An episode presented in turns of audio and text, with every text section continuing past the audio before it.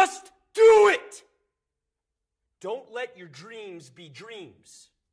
Yesterday, you said tomorrow. So just do it. Make your dreams come true. Just do it. This episode is brought to you by ThinkNear. Their location score platform delivers the most accurate location targeting available on mobile. Visit them at locationscore.com. And by Pollen. Access your App Store revenues faster and fund user acquisition straight away. To sign up, go to pollen.vc. Welcome to This Week in Location Based Marketing with your hosts, Rob Woodbridge and Asif Khan. It is time for This Week in Location Based Marketing. This is episode number 236. We're recording this live June 1st. That's Monday, June 1st, 2015. First day of June. My name is Rob Woodbridge from Untether.tv, located in Ottawa, Ontario, Canada, in the Eastern Time Zone. So we're beginning our day. It's about 9 a.m. Eastern Time right here. And with me, as usual, it looks pitch black where you are, Asif. You're not in Toronto. No, that's because it's the night. It's the and night. The, the first day of June is already done. You missed it. I missed it. Uh, where are you, Asif? I am in Singapore. Singapore. Yeah, getting ready for the uh, CommunicAsia uh, conference. Man, I feel I feel your tiredness. Uh, dude, I'm I'm so exhausted right now. It is yeah. I can't even yeah. I can barely talk. This might be the episode where Asif actually falls asleep during the episode. Yeah, it is possible. It I've is been up for uh, over 24 hours now. so it's Yeah. either going to be the best episode or the worst episode you've ever seen. Something like that. Could be that. I see it. There's a great reflection almost in the back where you is, is that the reflection? Is that outside right there? That's you're in pitch black right now. Yeah, the, well, there's this patio behind me with the. Uh, it's hard, you can't see it, but the Marina Bay Sands Convention Center's out there. The skyline's over there. I mean, I could get up and show it to you if you want to see it. Well, it's you know it's one of those things is that uh, it- it's actually beautiful. Like, go go show us show us Well, we can. Yeah, we'll, we'll do it. We'll do it. Here we go. Look at that. there you go. Look at that. There is Singapore at night, ladies and gentlemen, live. I love it. Is it warm there? Here we go. All right. Is it warm there, Asif? That's amazing. Okay. Is it warm? It's very warm. It's about 30 degrees and it's 9 o'clock at night. Yeah, according to my uh, my my wonderful Apple Watch here, it is uh, it is ten degrees in Ottawa, which is freezing. Ten degrees. Uh, you know, Yeah. my, my only I've been to Singapore uh, a number of times, but my favorite uh, story of Singapore is um, it was uh, I think it was 1993, uh, and uh, I was uh, in Asia, and uh, Bruce Springsteen dropped uh, Human Ta- Human uh, Human Touch and Lucky Town, the double album uh, solo album set, and and I. It was launched in the early in the year, and I couldn't get to it until I got to Singapore. So I, I landed in Singapore, slept because I, I got here maybe 11 p.m. or 11:30 p.m. at night. Uh, slept, and then the first thing I did, I woke up like I, like I, the earliest I've ever woken up on that trip, and raced to a mall to go and buy it. And then I bought the cassettes because I had an old uh, Walkman back in the day, right? And I bought the cassettes, and I had to go and I sat and I asked if I could sit in the record store in one of those giant malls in Singapore, and I just sat there and I played it over and over and over and over again for like two hours. I just listened to them back to back. And then for the next nine months, I didn't listen to anything else. Just Human Touch and Lucky Town. That's my Singapore story. And Wow. my mother sent me uh, a, a care package, and in it was chewing gum. And I thought, I'm breaking the law. You're a bad boy. I'm breaking the law. I've imported an illegal substance into Singapore. Chewing gum. Anyway. Yeah, welcome, Steve. I'm glad we could do this, man. I'm glad uh, you could uh, find the time. It's crazy. You just got off a plane. You just checked in. We're going to get through this as quickly as possible, and that usually means me not not talking as as much. So, got a number of, of stories. But before we, we well, before we do that, we got a great guest in uh, Trevor. It's Trevor Longino uh, from Contact.io, and uh, we've uh, we've got our ten stories. But before we do that, what, what's what's going on in your world? Well, I was uh, I was in Sweden last week. And that was uh, that was great. It was uh, we had three events actually in in a couple of days. I flew into Copenhagen and the short little ride across over to to Malmo, which which is a fantastic city. I've never been there. It's the third biggest city in Sweden. And uh, we had an event there uh, in the evening with uh, in partnership with the Dutch Chamber of Commerce, and that was uh, that was just awesome. We had a good turnout, um, great discussion with folks, lots of questions. It was, it was the, the usual, uh, you know, nice, nice crowd that was uh, engaged and interested. So that was good, and then. Hopped a flight that, that same evening um, because you know like you know why stay in town for more than you know a cup of coffee so we flew from there over to Stockholm and had two events the next day, um, and, and a few meetings in between. So uh, great, great event in the morning at uh, at, a creative uh, uh, creative agency that's focused on retail called Workshop. Obviously, you know we're doing a lot in retail. Uh, they're doing a lot in retail, so it was a good fit. They brought a bunch of their clients and, and folks out, so that was a fantastic uh, discussion.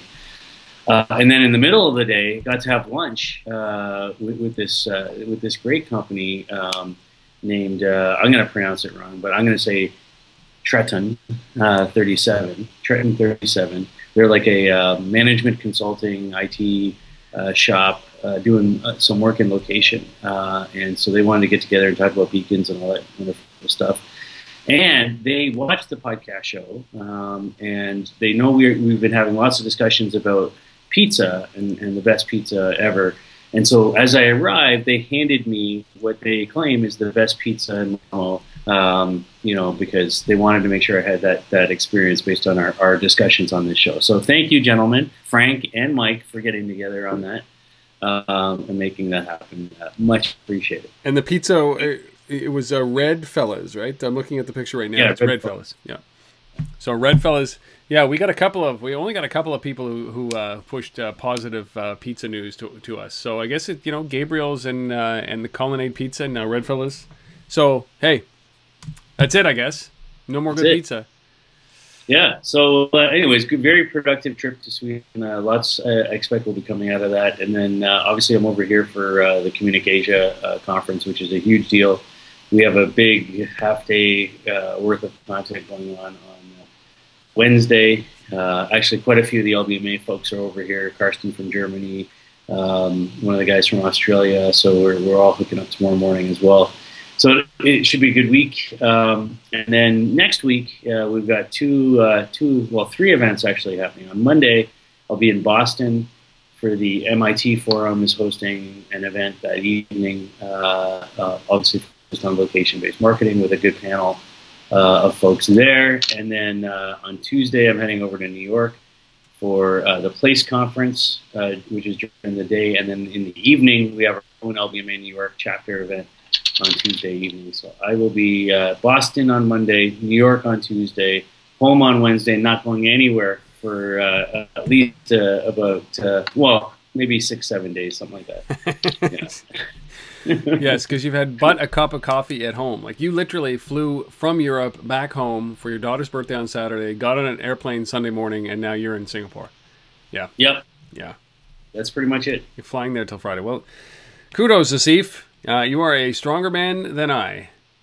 Yeah, I'm not, not, feeling it right now though. I'm feeling I'm feeling like so tired right now. Feeling so weak. I'm Which so is like you know like well, anyways. well, uh, this week, um, there are 10 great stories. And I said we've got a great guest uh, that Steve got to sit down actually with uh, Trevor, and that'll come a little bit later in the episode. The great thing about this episode is that we got some great explainer videos that do a lot of the explanation of the of the uh, story. So we're just I'm going to roll a bunch of these, and um, and so it, it's going to save on us talking. It's going to allow us to get through the episode in record speed, and uh, and then we'll let us see if get get some get some sleep. How's that sound? Thank you. Yeah. That so, sounds good. All right. Anything else to say before we start uh, rolling out the stories? No, I just I don't understand why the Blue Jays have to lose by one run over and over again. Like like if you're gonna get beat, just get beat. Like don't lose by one run and like give us this hope that you're gonna come back. No, I don't get it. No, it's just because you know it's it's the mark of a good ball club is the one run victories, right? That's the mark of a good ball club. That's how the Yankees Not won all those World Series. That's how the Jays did it whenever they did it back in back when I was in my 20s, right? 92, 93. We've been, I think we're like something like, uh, there's been, I, I, read something the other, it's something like uh, 15 or 16 one run games that they've been in and they've lost like 11 of them. Yeah. yeah. Well, it's the Jays, man. Don't get your hopes up.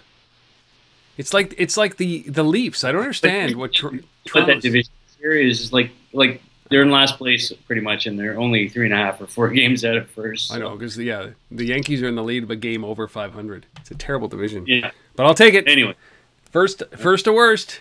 My team's in go. first. Yours is not. All right, uh, and I think that's what it's going to be like next year in Toronto for uh, the NHL season as well. yeah. Yeah. All right. Well, what do you say? Anyway. Like, no more, no more sports talk. We're going to jump right into it. Uh, and here are the top ten stories of the past week, and I get to start. Hold on one second. The last thing we have to do is listen to a word from our sponsor, and then we'll get into the top ten stories. I promise. So here is our sponsor, ThinkNear. One of our sponsors here is ThinkNear. They figured out that the more accurate an ad is, the more effective it becomes. Then they built a company that does just that. One of their clients is Jeep, that iconic Chrysler brand of SUVs. They hope to prove that targeted ads made a difference on dealer visits. I talked to Brett Cohn, VP Marketing for ThinkNear, about the results. did is we set up two test groups for. A test group with unfiltered location data, meaning it's coming straight from the publishers and not being scored at all. And we had a scored test group where we put it through the location score platform and filtered out only down to the most accurate data. Here is the difference between the scored and the unscored inventory. It is staggering. 94% of the impressions were delivered in the target area. For the unscored data, only around 29% were delivered in the target market. So it just shows you how impactful that location accuracy can be in terms of reaching your audience. We saw a cost per dealer visit that was 35% lower when we used good data. It, it really drives home the point that if you've got accurate data, you're going to deliver a more engaging and relevant ad to the user base, and they're going to react to it better. They're going to visit dealer lots more frequently. They're going to engage with your brand. And if you're not using accurate data, it can actually have a negative brand experience in that people are not getting relevant ads. And not only does your campaign performance suffer, but it can actually have a negative brand impact. ThinkNear, the reason you bought that Jeep. And now, back to the show. All right, the first story is about coffee. And see, as we've been sitting here, I think that, you know, before we started, you started yawning a bunch of times. And, and then I started yawning and I watched this video, which I'm about to play for you, and I started yawning. And, and obviously, they say that there's a statistic that says that people uh, actually, when they see somebody yawn, 70% of us actually yawn as a result of that. So here is something they call the contagious billboard. It's for a coffee company called Cafe Pele.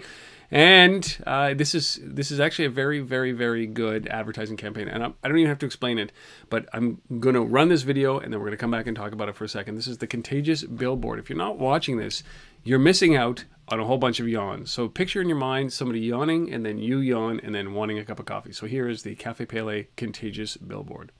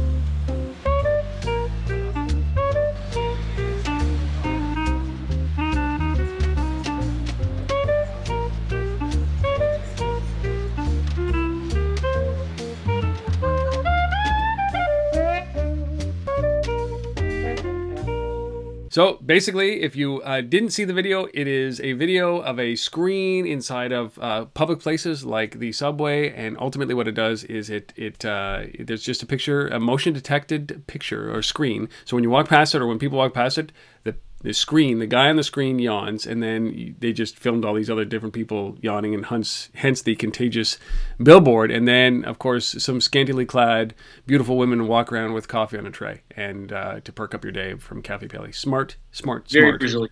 Very Brazilian. Yes, beautiful women, very beautiful women. So that is the uh, Cafe Pele contagious billboard. Boom. See, easy. Right. Few words. I like it. Okay. Our second story is a two-in-one. It's a, it's a fundraising update, actually, for a couple of companies that uh, we've talked about in the past uh, here.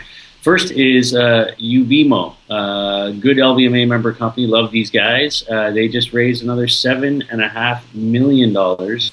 Uh, if you don't know these guys, they basically take a bunch of uh, various data points, weather information, local event information, ads, uh, targeting info, kind of blend that all together, all location based, uh, to try and improve location ad targeting. These guys are based in Tel Aviv, um, and uh, the funding round was led by Pitango Venture Capital with participation from OurCrowd and YJ Capital, which is the venture capital arm of Yahoo Japan, uh, which is this is their first investment in Israel. So there you go. Yahoo Japan is now investing in Israel, people. Um, so yeah, so in total they've now raised 9.7 million dollars. Um, it's a software as a service platform, basically, um, and the the whole thing here is about just improving the accuracy of, of uh, location ad targeting by blending all sorts of data sets together, right? So nearby venue data, purchase data, uh, gender, age, uh, all that stuff kind of coming together in, in, in, sort of a single mass, you know, cloud uh, location targeting platform. So really, really like it. Um, you know, you can obviously get more precise when, when you have more, you know, more data sets coming together instead of single data sets. So that's the kind of goal here with the Ubimo platform, 7.5 million. The other uh, fundraising piece is Autograph. Uh, guys uh, um, that deployed beacons in Regent Street uh, in, in London. Uh, Rob actually uh, had an interview with these guys a little while ago, and so now they've raised $2.7 million uh, they're actually now uh, headquartered in Seattle. Uh, and again, I don't know if that was part of helping them raise the money or just expanding to the U.S. But $2.7 million coming from Voyager Capital and the Alliance of Angels, um, which is where, where the money's coming from. So there you go. Um, and uh, just just a quick update for those of you who may not have been watching the show before. I don't know why you weren't. Um, but uh, Autograph, uh, it's a uh, basically a beacon network um, that uh, they deploy down an entire, you know, like street or, or business area, um, and then uh, consumers have an app and they improve the targeting or the um, the relevancy, uh, I'll say, of the the targeting of the ads that you get through a technique that they call swatting. S W O T I N G is how you spell that. Uh, and basically, think of it like a short survey that you complete that kind of operates like the way Tinder works, right? So they post you a question, and it's like yes, no, you swipe left or swipe right, um, and you basically complete a, a set of, uh, of quick questions, and then they know a lot more about you in terms of what brands you like and, and things of that such. So that's how they target you. That's what they know, and, and how they drive the relevancy from this beacon network. So there you go, 2.7 million for Autograph. Those are great stories. And uh, Henry Lawson is the CEO. That's who I got to sit down with. Um, who's the CEO of of Autograph, and so impressed with with what they've been able to do. And and they ultimately swatting is they say up to they can you know people like more questions because they feel safe. But I think he said in the interview that I did with him, it was about a year ago, where he, they could they could profile you in five questions. Yeah. But people don't feel comfortable being being lumped. We we all think we're a lot less common than we actually are. So he increased the number of questions just to make us feel better. It's a psychological thing. There you go. We are all common. All right, our next story involves Apple, not to be left out of the party when it comes to augmented reality or virtual reality. Now, uh, you know, Google just did Google I/O, and, and they talked about this great uh, partnership or open partnership that they're doing with uh, with GoPro and allowing you to attach basically six or seven GoPros into a sphere where it would capture everything in an, in, in a 3D environment, so you could look left and look right and play it on your YouTube video in in your your cardboard cutout uh, with your Android phone. So that's ultimately, you know, we, we know that there's some kind of battle brewing, and obviously Oculus was acquired by um, by Facebook, and not to be left out of this kind of, and then Microsoft with their augmented reality play as well. Not to be left out of this is Apple. They just bought a company called Metaio, and uh, this is literally what it says. It's a pioneering in uh, in it's a pioneer in augmented reality and computer vision. And they've done a bunch of things with huge customers like Ferrari and IKEA, to name a few. I go back to the beginning of basically of the augmented reality world when it comes to this. Uh, when it was uh, that scene in Fight Club that everybody talked about when he was panning through his, his room and it was all IKEA information. That's augmented reality. That's what we're talking about now. Yes, I'd like to order the Erika Pekkari dust ruffles. If I saw something clever, like a little coffee table in the shape of a yin yang, I had to have it. The Klipsk personal office unit, the Hovetrekke home exerbike, or the Johanneshov sofa with the Strinne green stripe pattern. Even the Rislampa wire lamps of environmentally friendly unbleached paper. I'd flip through catalogs and wonder, what kind of dining set defines me as a person? I had it all, even the glass dishes with tiny bubbles and imperfections, proof that they were crafted by the honest, simple, hard-working indigenous peoples of wherever. I was holding. We used to read pornography. Now it was the Horchow collection. And uh, and ultimately, that's what these this technology enables. Now, nobody's confirmed or denied this as Apple does, but you know, uh, TechCrunch showed us some documents, some legal documents that that showed some exchange of, of shares for equity in the company. Um, and then Apple posted a listing for a virtual reality job, and it's filed a uh, patent for one of the cardboard-like things that uh, VR headsets that uh, that Google did. That's, this is all according to TechCrunch. But this is a, a probably a, a, strong play for for Apple. They need to be involved in this. Who knows where this ends up? How many years down the road it ends up in their technologies? But it is something that has to probably come and play into their world. So many people doing augmented reality right now. It makes sense that Apple gets into this as well. So no, no, uh, I didn't see any numbers. Did you see any numbers about this, Asif? Um, just, just no, I, didn't, I, didn't, see any numbers, but um, you know, th- this this is a solid buy, right? Because oh, yes. I mean, this has been around for a long time. This was one of the, this is one of the I would say one of the bigger pioneers in AR technology. Um, it actually. Um, I didn't know this until I read the uh, the story the other day, but uh, Metaio was actually created as a spin-off from Volkswagen. Um, it was a Volkswagen internal project. They spun it out into a, a, separate company, and then they went off and started. They have over a thousand customers, um, and most of what they do is, um, you know, li- license their technology, uh, you know, to, to uh, like as an SDK. So when they say they have a thousand customers, these are business corporate customers. Yes, yeah, most part. Um, 150,000 users of the platform, um, which is so, so small. Yeah, yeah, yeah, yeah. So it's it's uh, it's interesting. Um, but there you go. Yeah, good move by Apple, I think. Well, they also, uh, according to TechCrunch, a little bit more information here that was posted on May 28th is that they canceled their user conference in San Francisco. Uh, they took down the company's Twitter accounts. So, um, and then it also posted on its website a couple of days ago that it was ending purchase of products and subscriptions. So, you know, I think that that ultimately this product will end and will be brought into Apple, and then there will be no more Metaio, no more technology except for in Apple products. Um, so, but this is this is a um, a challenge because also according to TechCrunch, the same article, they're saying that uh, uh, clients who are using Metaio are flipping out after seeing the shutdown message on the website. Um, because the mes- the company never let them know what was going on. So this is a um, uh, this is a weird thing. But I, I think from here I'm seeing some, uh, you know, basically 29, 29 million euros.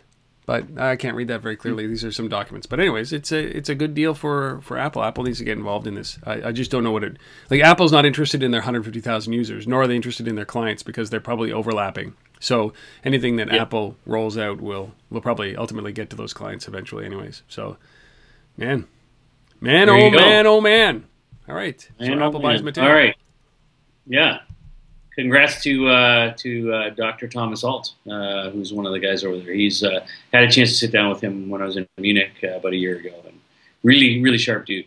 So uh, yeah, so you know, congrats for those guys. All right, our fourth story. Um, we've been talking a little bit over the last couple of years now about this technology that was created by Bytelight uh, around doing indoor location using LED light bulbs. Well, Philips and GE have been uh, hard at work manufacturing these things, and Philips announced uh, just this week that they've uh, the first major installation of this kind of uh, lighting system, this LED uh, indoor positioning system, and that is with Carrefour, uh, the big department store chain out of out of Paris. Um, and so they've they've got a, a store in uh, where is it? It's in Lille, uh, which is uh, in, in France, uh, Lille, France, and they've installed 2.5 kilometers, okay, of uh, of this lighting system. Um, and again, if you're not familiar with this, basically, um, you know, the LED light bulbs. So they're replacing this because obviously LEDs are more efficient than you know old school traditional light bulbs, and you know obviously save us save save, save the world. Um, and um, you know, or, or, or uh, you know, some attempt at that. And uh, at the same time, your phone can read light sensitivity through the camera lens. And so we're using these things to figure out where you are by what light bulb you're closest to in the store. Um, so that's how it works. So this store is 7,800 square foot uh, of, of, store uh, of floor space. Um, they claim that the LED lighting will reduce 50% of the total cost or consumption um, the, over the normal lighting that they would use.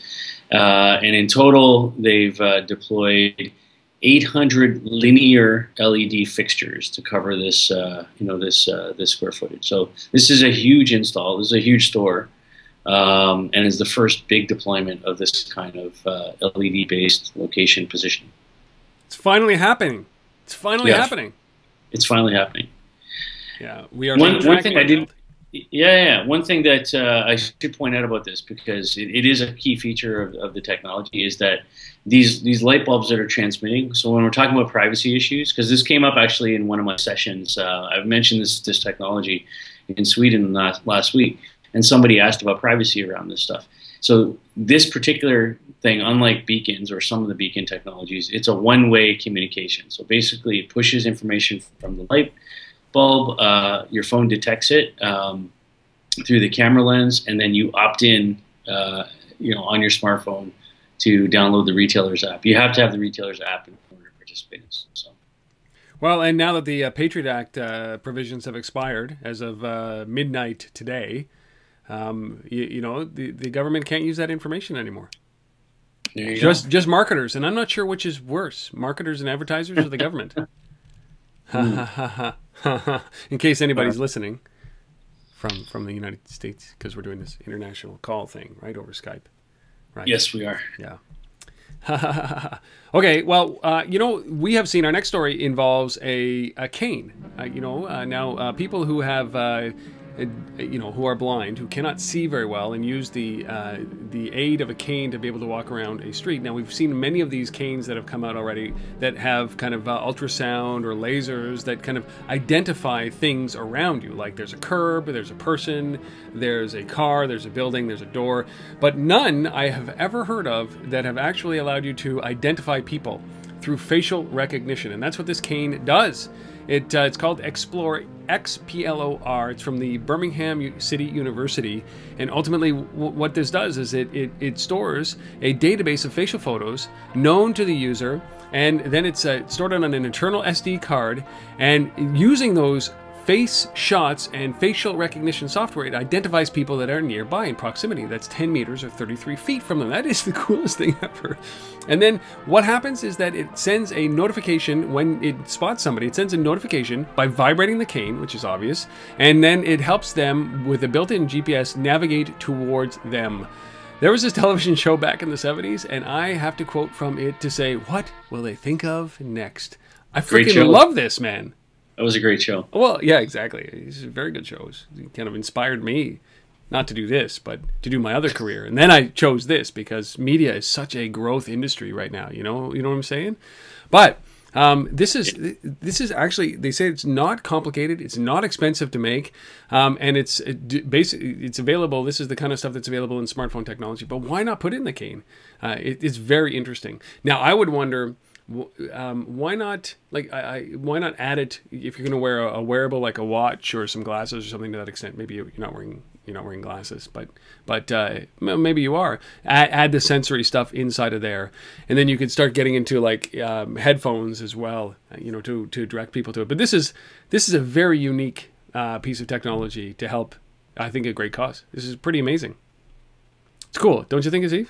I think it's very cool. Very very cool Universities. Uh, that it can see that like it, it, like that kind of distance is pretty cool. Right? Thirty-three like, feet. Yeah, it's it's amazing. 33 feet and then it walks you there and then uh, obviously hopefully you, you, know you're right or it's right the facial recognition software has to be bang on i would love to see how they do that do you have to hold it up like this you know like in front of you like and then but uh, you know it's all built into the cane and um, that is amazing so this is called the explore mobility cane Okay. All right. Our sixth story right here from Singapore. Uh, the good folks at Lenovo uh, have a new tablet uh, called the Yoga tablet. That is spelled like you think it is Y O G A. Uh, it's actually the Yoga Tablet 2. Sorry. My bad. The Yoga Tablet 2. Uh, and they created a campaign, an advertising campaign around this uh, tablet uh, called Light and Seek. And basically, you know, anytime you got these new new phones or new tablets or whatever, there's all these like, you know, they're jam full of new, you know, technical features. And how do you kind of highlight the, you know, these features and try and show that this thing is, is better than the one, the, you know, the one that came before it, uh, or the competitor's uh, thing out there. So what they came up with was this event basically called Light and Seek, uh, where they created a series of artworks and then projected them at 10 different locations around the city of Singapore. Um, and you'll say, what? Projected them? Yes, projected them. Because uh, their agency who, who, put this together, We Are Social, who, uh, who came up with this idea, fantastic. They wanted to uh, kind of look at raising the profile of local Singapore artists, and at the same time highlighting the you know a key technical feature of this tablet, which is it has an integrated Pico projector. Um, and for me, this is a big thing because I, I'm a firm believer that you know, like every smartphone should have a projector in it. Um, like it, it's just you know, the Samsung had a, th- a thing called the Beam a little while ago. It never really took off. But I, I think Pico projection has a, has a big role to play in that you know these screens are getting smaller, but there's times when you need a bigger screen, and if you can just walk up to a wall and go boom and see a map, you know, for a few seconds that you you know be able to you know, help you navigate or just blow something up quickly, you know, I think the idea of Pico projection is interesting. And so this this tablet has a Pico projector built in it, and so they uh, they ran this event over over a series of days and around different parts of the city. You know, these these these pieces of art were projected. What was cool about it is they also used Facebook uh, to promote the event and an Instagram account um, to reveal content. The 10 locations were displayed on a Google map. So they've been tying all this stuff together Facebook, Instagram, uh, Google mapping. Um, basically, you would get there and then you would, you would tweet to a hashtag, uh, uh, hashtag light and seek. And then when you did so, it would come back with the next location on a Google map. So all of the social stuff they tie together, you know, and so on. So it's a bit of scavenger hunt, art exhibition, all around promoting the Pico projection capabilities of the Lenovo Yoga Yoga Tablet 2. That is good stuff. Yeah, I, I, this is a uh, so it becomes like a scavenger hunt. Yeah, yeah. It's an art scavenger hunt. It's an art scavenger hunt. Yeah, the yoga. So anyhow, I'm, I'm, there's a lot of words in there. I barely got through that. I thought I was gonna like you know pass out in the middle of it, but it was good. You you chose Lenovo Yoga tablet. Like that's hard to do when you haven't slept in 24 hours. see. Sure. But see, I, I, picked these stories before I, I just you know I knew I was going to just be getting off a 24 hour flight, Rob. So before before I didn't know I would be sleeping through the whole episode. Mm. Exactly, exactly. Yeah. That's why you need the coffee. All right, well, we're almost done here, Steve. Can you believe it? We're on story number seven, and this is uh, this is a partnership between AdNear and Roy Morgan. Uh, now, this is in Australia and New Zealand. We've talked often about right time, right place, right person, and maybe this is the deal that brings it a little closer to reality. I think that it's a buzz It's a buzz concept. Those are all buzzwords, and I put them all into a sentence and created a buzz concept. But uh, Adnear and uh, and Roy Morgan, they've announced an exclusive partnership that enables Helix part- personas. Now, this is Roy Morgan's Helix personas, which the Helix personas are a powerful consumer segmentation um, and data integration tool. Now, this combines things like psychographic, media consumption, and behavioral analytics into 56 identifiable personas across seven communities. So basically, high segmentation of a market, and you take AdNear's location based ads and you put them together. They are now on 11 million devices across Australia and New Zealand. And for the first time, marketers may be actually able to hit the right person with the right message at the right time to create an action.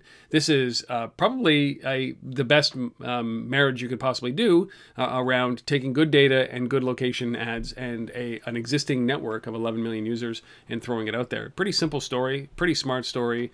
Um, pretty powerful stuff, though. Yeah, very powerful stuff. And, and I, I mean, I, I, don't. I think that we haven't we haven't seen this. What happens as a result of this, as it's a new announcement. But uh, this is something that we should be watching. Wouldn't you say, Asif? I agree. I, I think you know, we're going to see more of these kinds of partnerships.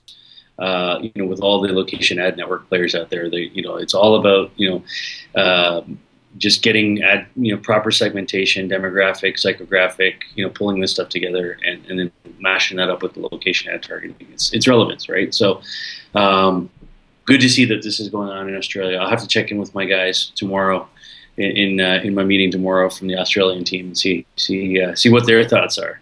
Yeah, 11 million people is nothing to like. That's that might seem like not a lot of people, but to a population like Australia or, or like Canada, uh, you know, it's a third of the population up in Canada. Yeah. So it, that's a significant number of people. So um, yeah. th- this makes sense. This this definitely makes sense. So we've got Adnear it's and like all of Sweden. What's it's all of Sweden exactly. it's all of Sweden. it's all of Sweden. Yeah. Yes. Adnear okay. and Roy Morgan team up in Australia and New Zealand. Smart smart move. There you go. All right, our eighth story. I think this is a big story. This is uh, huge. This is a big story. This is yeah. So you know, we've all used Shazam. Everybody's got Shazam on their phone. Uh, we've we've been listening to songs and and uh, buying them from iTunes, and all of that. And we've talked about all Shazam's you know done in terms of taking their audio listening capability and pushing that into partnerships with Mood Media for music in stores and TV commercials and radio ads and all that. Well, guess what? It's not just sound anymore. Now they've announced this week that they're doing visual image recognition in the same app. So this is huge. So there's now a camera icon in the app.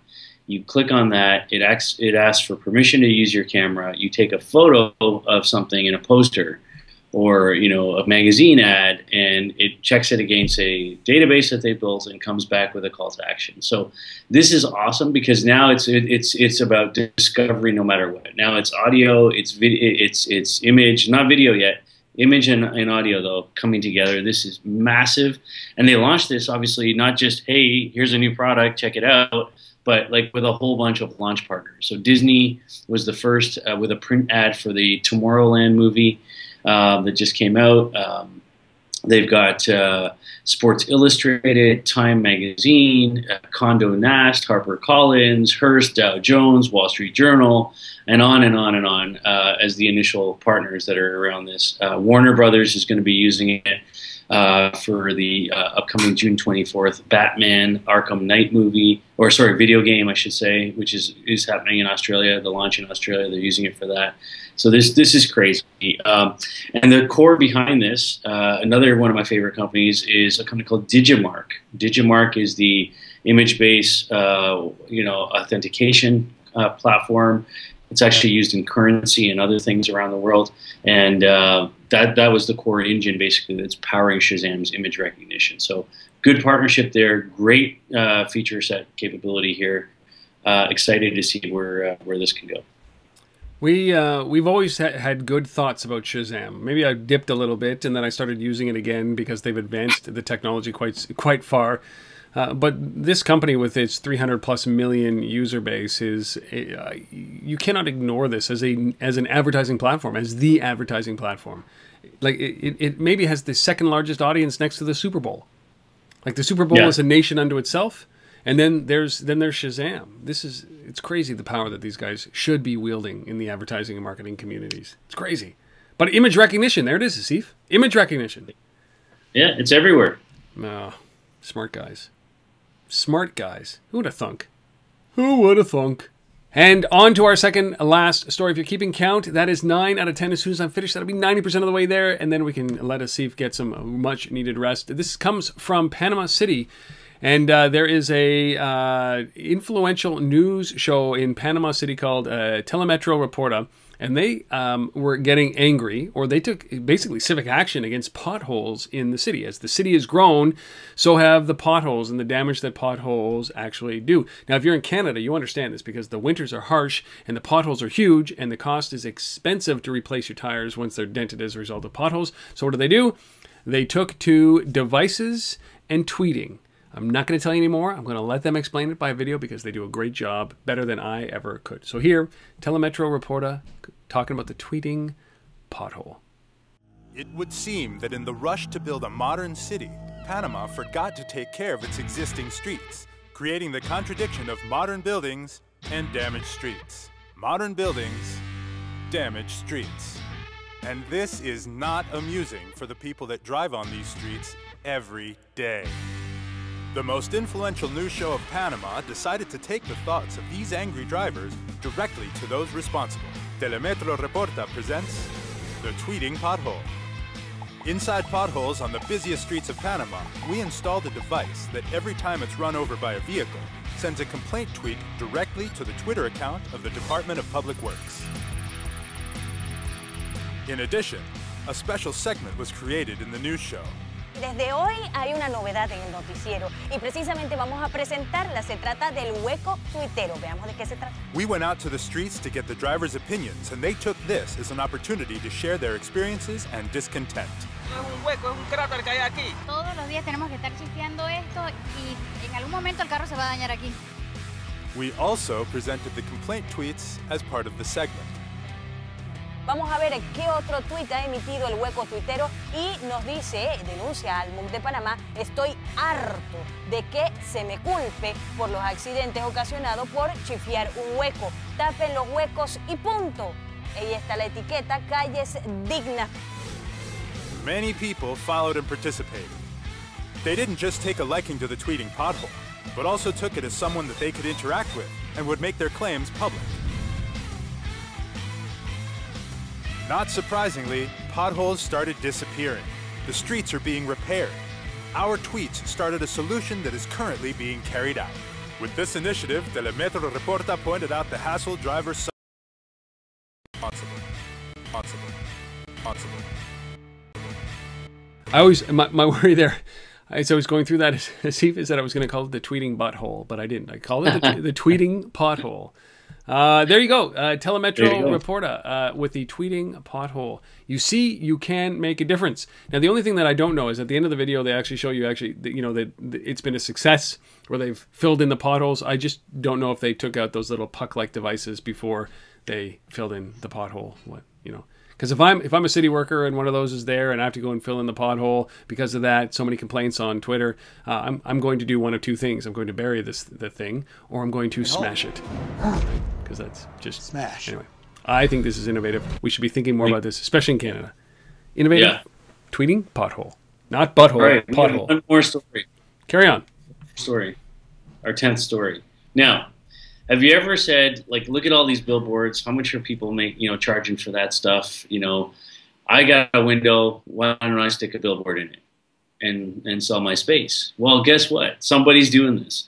So over in uh, in Holland, uh, this Dutch startup called Add My Window, ADD My Window, uh, is doing exactly that. So basically, what they're doing is is they're placing um, these poster sheets, yeah, perforated sheets, uh, inside of your homes, on the inside of the window, uh, that can be viewed from the outside with whatever the ad is on it, and they're they're light transparent. So basically, when, when you're inside your house, you look out the window, it pretty much looks exactly the same, but from the outside, it looks like advertising. So pretty cool, pretty nice.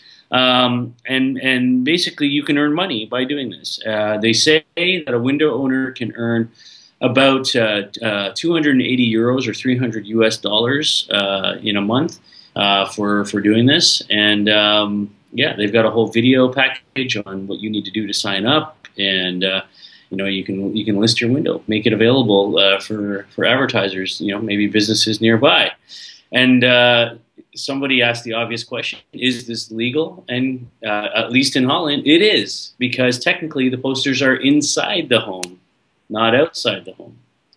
Uh, and nobody can argue that you know what you're doing with your windows inside. I mean, so so there you go. Um, add my window, innovative, cool, interesting. I that is uh, that's that's great. I, I don't know how many people would want to advertise. I wonder what the going rate is for advertising in, in home windows. Depends on where you are. Cause Yeah. if- yeah, yeah. I mean, uh, mine's not too busy a street, and if I did put anything in my window, it would be slow the goddamn car down. Kids playing. Yeah. right? And that maybe that should be like the default message. If you don't have anything to sell, it's basically rows of houses with that message: kids playing, slow down. That's what I would say. There you go. But mine would right. mine would swear a lot, so I don't think that the kids would be around my house very much. Yeah, or something about Springsteen. It would be Springsteen is great. How is that? Springsteen is great. You know, I play this game with my kids now. Those are the top ten stories, but I play my this game with my kids now, uh, especially Jack. And uh, what what I do is I play like the the first note, like the very first note of an obscure Springsteen song, and the quiz, and and whoever gets it right is my favorite son. Is that wrong? No, Did I do that? That's that's uh, that's fantastic. It's just like, hey, yeah, like whoever gets it right is my favorite kid, is my favorite son, right? The other one you can move away, right? I, yeah, I, I, mean, you know, you, there's got to be a. I mean, everyone's got a favorite. You got to have a way to determine that. You know, natural selection, man. Study or get out. That's Yeah. ultimately what it means. But um, yeah, I do I do that. They, they they often get them at the same time, which is makes me very very very proud, and makes my wife scream child abuse. Child abuse. And I said, look, it's okay. The car door. I wasn't really going to throw them out. We're only going two kilometers an hour. Yeah. Yeah, yeah. All right, see those are the top ten stories of this week. Great stories. right? I made it. And you made it. Yes, you did. I made it. Still awake. Through the power of video editing, Asif made it. We did this over four nights, right? Just just so you recovered and rested. Yeah. Jokes, jokes. All right. We have a guest. We do. We I had a chance to sit down with Trevor Longino of Kontakt.io. Great guy, uh, great company uh, out of Poland, doing some fantastic work uh, globally with uh, with beacons. Probably one of the biggest uh, beacon uh, deployment companies out there. And uh, here he is, Trevor Longino. Well, it's that time of the week where we get to bring a special guest on the show on This Week in Location Based Marketing. And uh, this week, it's my pleasure to have Trevor Longino, the head of marketing and PR for Kontakt.io. Trevor, welcome to the show. Thanks so much. Is It's great to have you. Uh, it's great to have you guys involved in the LBMA. Uh, you've been, uh, you know, a fantastic uh, member thus far. Uh, we're excited to be working with you and the space that you're in. So maybe just as an introduction for, you know, the three people out there who haven't heard who Kontakt.io is yet. Who, are you guys? What do you do? Sure. Kontakt.io is a, proximity intelligence solutions company. Uh, we're one of the leading manufacturers of hardware for beacons in the space. Um, we've won number of awards from uh, people like ISLE Labs for the quality of our hardware, but we go a lot more than just making hardware. We also have a complete software stack, SDK, an API that's very robust. That literally helps anyone who wants to proximity into their business have a very comprehensive solution for high quality software and hardware that combine to make however you want to do proximity very accessible to you. Awesome. Yeah. So I mean, it- it's it's a when you look at the space, you know, from our point of view as the industry association, when you look at you know the world of indoor location and indoor positioning, you know, beacons being you know a big part of that at the moment. Obviously, there's Wi-Fi and and you know LEDs and all sorts of other technologies out there. Um, you know, how are how are you sort of uh, you know within the hardware world? You know, what what distinguishes you from you know the others in the industry today? How are you differentiating? You know, what are your, what are your core you know uh, you know attributes and, and the problems that you're trying to solve in the industry? I think one of the things that most differentiates us from anybody else in the space is our very kind of laser targeted focus at in proximity data and connect it to the cloud. So whether you talk about on the hardware side with a cloud beacon, which is Wi-Fi that combines to not only allow you to see what's going on with Wi-Fi, Bluetooth around, but also to manage devices and to connect them all continuously with our cloud layer. Uh, we have, even from the very beginning when the company first started, we really saw beacons as a, uh, a physical plugin for the world to connect. Uh, and those very first beacons were still, they were backed up online. You were able to configure them online, and then when your smartphone device came near these devices, would allow you to uh, configure them quickly. So we've always been focused on, on making what we do cloud enabled. And on the flip side of that, uh, by taking all of our proximity data and making it cloud enabled, we're really an enterprise business focused company. Some of the other folks out there are selling dev kits or, or, or, small batches to a whole bunch of people all over the world. But we have 10,000 clients in over 100 countries on all seven continents of the globe. And where they come to us is that we have the ability for them to, for example, sit in their main offices in New York City and configure beacons in Tokyo, all from that one location. As long as you're connected to the cloud with the cloud beacon or uh, through our SDK with a mobile device, it's very easy for you to maintain giant fleets of beacons all over the place. That's our, our main differentiator, I'd say. Okay, okay. That I mean, that's fantastic. Eh, so, eh, eh, am I right to say then that you know you're from a target focus perspective in terms of customers? You know your you skew better to sort of the B two B uh, enterprise deployment than to sort of the end consumer brand. So like you know you know a retailer wouldn't come directly to you per se. You know a another you know a supplier uh, systems integrator that's working with that retailer might work with you uh, directly. Sure, uh, we work with a number of big brands. Speaking of retailers, you've got people like Tesco or J.C. Penney but we aren't the ones who are writing the apps and the software that right. are actually installed on phones. We're providing the beacons and the API and the SDK to allow someone, mobile marketing agency or someone internally in the company, to write all that software, and we just provide the solution that they base it off of. Fantastic.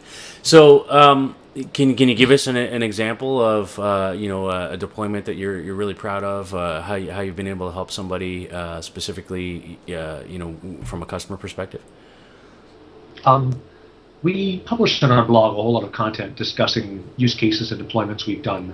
Um, two examples I can give you. One really cool one we just published a couple weeks ago for Carrefour, which is a major yep. European retail brand.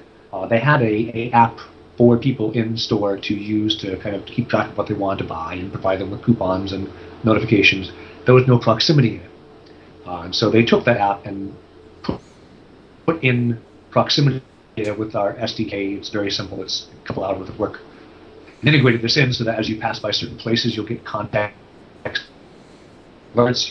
You are able to begin to build profiles on what you're buying. What they found was engagement went up 400% in their app just mm. by adding proximity. Now, a number like that shows in a very provable, concrete way, here's why you want proximity in your apps. Uh, another example would be McDonald's. We did with them a deployment where we're rolling out through a loyalty application called Shop Genie. They were getting people as they entered into the McDonald's, they were being pinged and told, hey, we have new bloody coffee drinks would you like to try one? And they found a 20% conversion rate when you walked in the store just to buy a blended coffee drink, which is pretty good by itself. But beyond that, what they found was a third of the people who tried a coffee drink once came back and tried it again. They used that coupon more than one time, which means you change behaviors by influencing somebody as they come into a store at that point in proximity. There's the right context, there's the right content, and you are able to make them then change their mind and it sticks which that's a huge play. Anybody who's trying to do behavior change in marketing.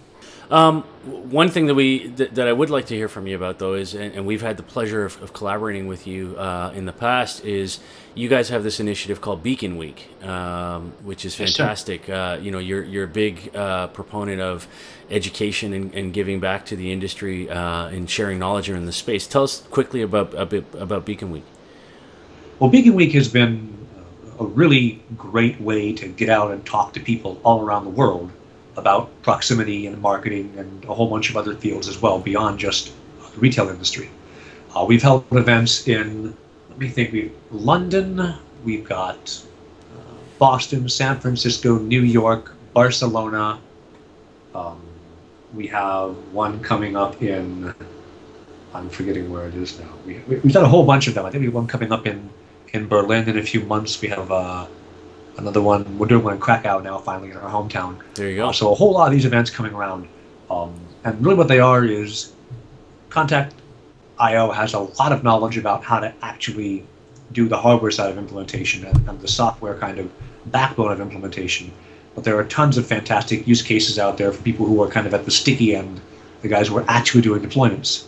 And so we get some of those people, and we go, we host an event, and we have whatever chance, some snacks and mix and meet, and we have usually 100, 150, sometimes more people come to these events and get to learn a whole lot about uh, what beacons are, what proximity is, why you should care, and they all get uh, a demo kit from us with two uh, Bluetooth standard smart beacons, and also free access to our SDK and API, so they can then develop whatever they want to. With this is kind of their first test bed to begin with. We've had uh, a lot of great success with this. We're continuing this in the next couple of months with an online webinar series of Beacon Week because obviously having Beacon Week events in discrete physical locations in some ways very much limits your audience.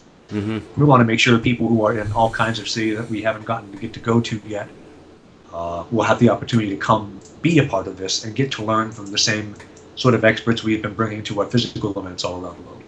Fantastic. Well, I mean, just as the industry association, we applaud uh, that effort. We, you know, any anything, uh, you know, that's about sharing more knowledge and helping people understand, you know, the use cases around these technologies is, is great. We're happy to uh, to partner with you and support you on that initiative, and we encourage people to come out and, and be part of, uh, of Beacon Week wherever they're happening, and and online now in the in the webinar format. So, last thing I want to want you to uh, just comment on, if you could, Trevor, is just you know if, if you were looking the crystal ball 18 24 months out um, you know from a, from an indoor location uh, proximity perspective where do you see technology? What what's next? Is is it you know other industries outside of retail uh, that you know retail's obviously been the, the, the early adopter of this stuff. Do you see other industries starting to, to pick up this this technology you know perhaps healthcare or, or other other areas?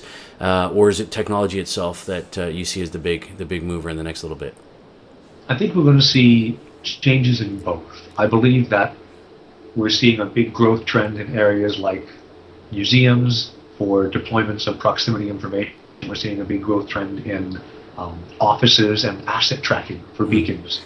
Uh, you don't need to worry about access management if you have a, a beacon that someone actually carries physically on them. And, and then as they walk around in a space, you can see what beacons is this person near? Should this person be here? Do we need to have someone from security go find this person? All kinds of opportunities there. And also high value asset tracking in, for example, healthcare. We have hospitals who beaconized every crash cart. Mm. And then when someone codes, when you have to go find a crash cart, you can look on your tablet and see, okay, here's where the nearest crash cart is, which is in a closet down the hall and three doors to the left, and go grab it and help save lives that way. So you really do see some some new industries moving into this space as they begin to understand that a beacon is over its operational lifespan, a beacon is very close to free as far as the cost and the value that you draw out of it. Being able to say for two or three or four or five years, I know where this item is, I can track it always, is, is immensely useful. So I think we'll see a lot more industries adopting this. But I also think the technology itself is going to be changing. There's been, for at least two years that I'm aware of, and possibly for longer still, people have been saying, here is a you know, the holy grail of beacon technology, a beacon that will power itself for forever, whether it's indoor through solar panel power or doing some kind of RF harvesting or whatever this is. As time goes by and the, the die sizes of processors get smaller and the energy efficiency of them gets higher, we will eventually reach a point where this technology is possible. It's still not really at least a year and maybe two away from having an actual deployment of self-powering beacons. But when we get there, then you will reach the point where all the really companies have a very strong reason to bite on this. Because one of the things we can hear from people is we're looking at deployments of you know, 10, 15, 20,000 beacons for really big chains. Right. Is they say, so I roll these out, but then what do I do in three years? I have to do it again. That's very expensive on the human side to have someone come by and physically put beacons on walls. I think when we see someone has made a uh, a self-powering beacon that also has all the, the, the flexibility and the power and the utility that the better beacon providers nowadays have, I think that will be a really huge play. And I also think people are experimenting with some less traditional formats of beacons. Maybe there's someone who wants a beacon with really extended range, or maybe there's people who are looking for beacons that are you know small enough that you can put them on a keychain, or however Mhm. it is. Yep. We're beginning to see the technology. and This is kind of like being in the early days of PCs when you had Commodore and Atari and Apple and then Trash 80 and Intellivision, all these different ways of trying to say how do you do home computing. We're starting to see this massive proliferation of is this device something that's useful? Maybe this format is going to be more helpful. We've experimented some with that ourselves, and then we have our, our regular smart beacon, and then since only 2% of the world is indoors, for the remaining 98% of the world, we have the tough beacon, an outdoor beacon. Right. We're looking at some of that too and saying, what are the use cases people need, and what form factors can we fit? So that's going to be the other trend I think we see develop. Fantastic. Well, um, thank you, Trevor. It's been great to uh, to get your insights and to hear a little bit about the uh, the Kontakt.io story. Um, again, we've been chatting with uh, Trevor Longino, the head of marketing and PR for Kontakt.io. That is K O N T A K T.io. Um, uh, we love these guys. Thank you for doing Beacon Week. Thank you for doing all you do. Um, and uh, if you're looking for, uh, uh, if you're out there listening to this and you're looking for a, a solution provider in this space that can give you that robustness and that flexibility in the in the fit and form of, of Beacon technology, uh, there's probably no better company than Kontakt.io to talk to you about that. So thank you for your time. Appreciate it. Thanks so much. I appreciate it. Well, again, I just want to thank Trevor for doing that and, and the Kontakt.io team for uh, supporting uh, what we're doing at the LBMA. And uh, and uh, they've got a number of great events. Uh, I mentioned it in the uh, in the interview, but they, they run this thing around the world called Beacon Week with a series of events that happens in the U.S. and in Europe. Um, so you know, keep an eye out for those things as well. We promote them through the LBMA, um, but there's a lot of them going on. So check it out. Beacon Week, Kontakt.io, Trevor Longino. Thanks. And it's spelled it's spelled like K O N T A T A K T dot io, right? Contact, but take out the C's and put the K's in. That's you got it. Kontakt.io. Thanks, Trevor. All right, Asif, that is the show, man. Uh, we are we are gonna end it here so that uh, so that we can continue on our day and I can get this up in a in a timely manner. Um, but know this that it is June first, and I'm doing this at 9:42 a.m. Eastern time. So whenever you get this, that's how close it is. That's how how how quickly we turn these episodes around. Asif, um, enjoy your stay in Singapore, my friend, um, Thank and, you. and then have a safe Right safe. now, I'm just going to be enjoying my bed in Singapore. Exactly. I'm going to be out cold. The good thing about not sleeping for 24 hours is that it's what? It's almost uh, eight o'clock there now, or nine o'clock. It's o'clock. night, right? So like it's like I, I should I should be tired and going to sleep. You should Yeah. be. Just turn the TV off, crawl into bed, and sleep, and, and you won't have any any jet lag whatsoever. Uh, Yeah. Yeah. Whatever. Yeah. All right. Whatever. Okay. All right, folks. We'll see you next week for episode number 237. Asif will be in Toronto, probably. Probably. Maybe. We'll see. Yes, I will. stuff, Stuff keeping up. Um, thank you all for watching. Thank you all for listening wherever you are, whatever you are doing. If you would like to reach out to us, you know how to do that. If you have some comments about the show, rob at untether.tv, asif at thelbma.com, on Twitter, Rob Woodbridge at Asif. Khan. Please let us know how we're doing. Let us know what you'd like us to see. And we'll see you next week for 237. Get some sleep, my man. Later. Thanks. Later.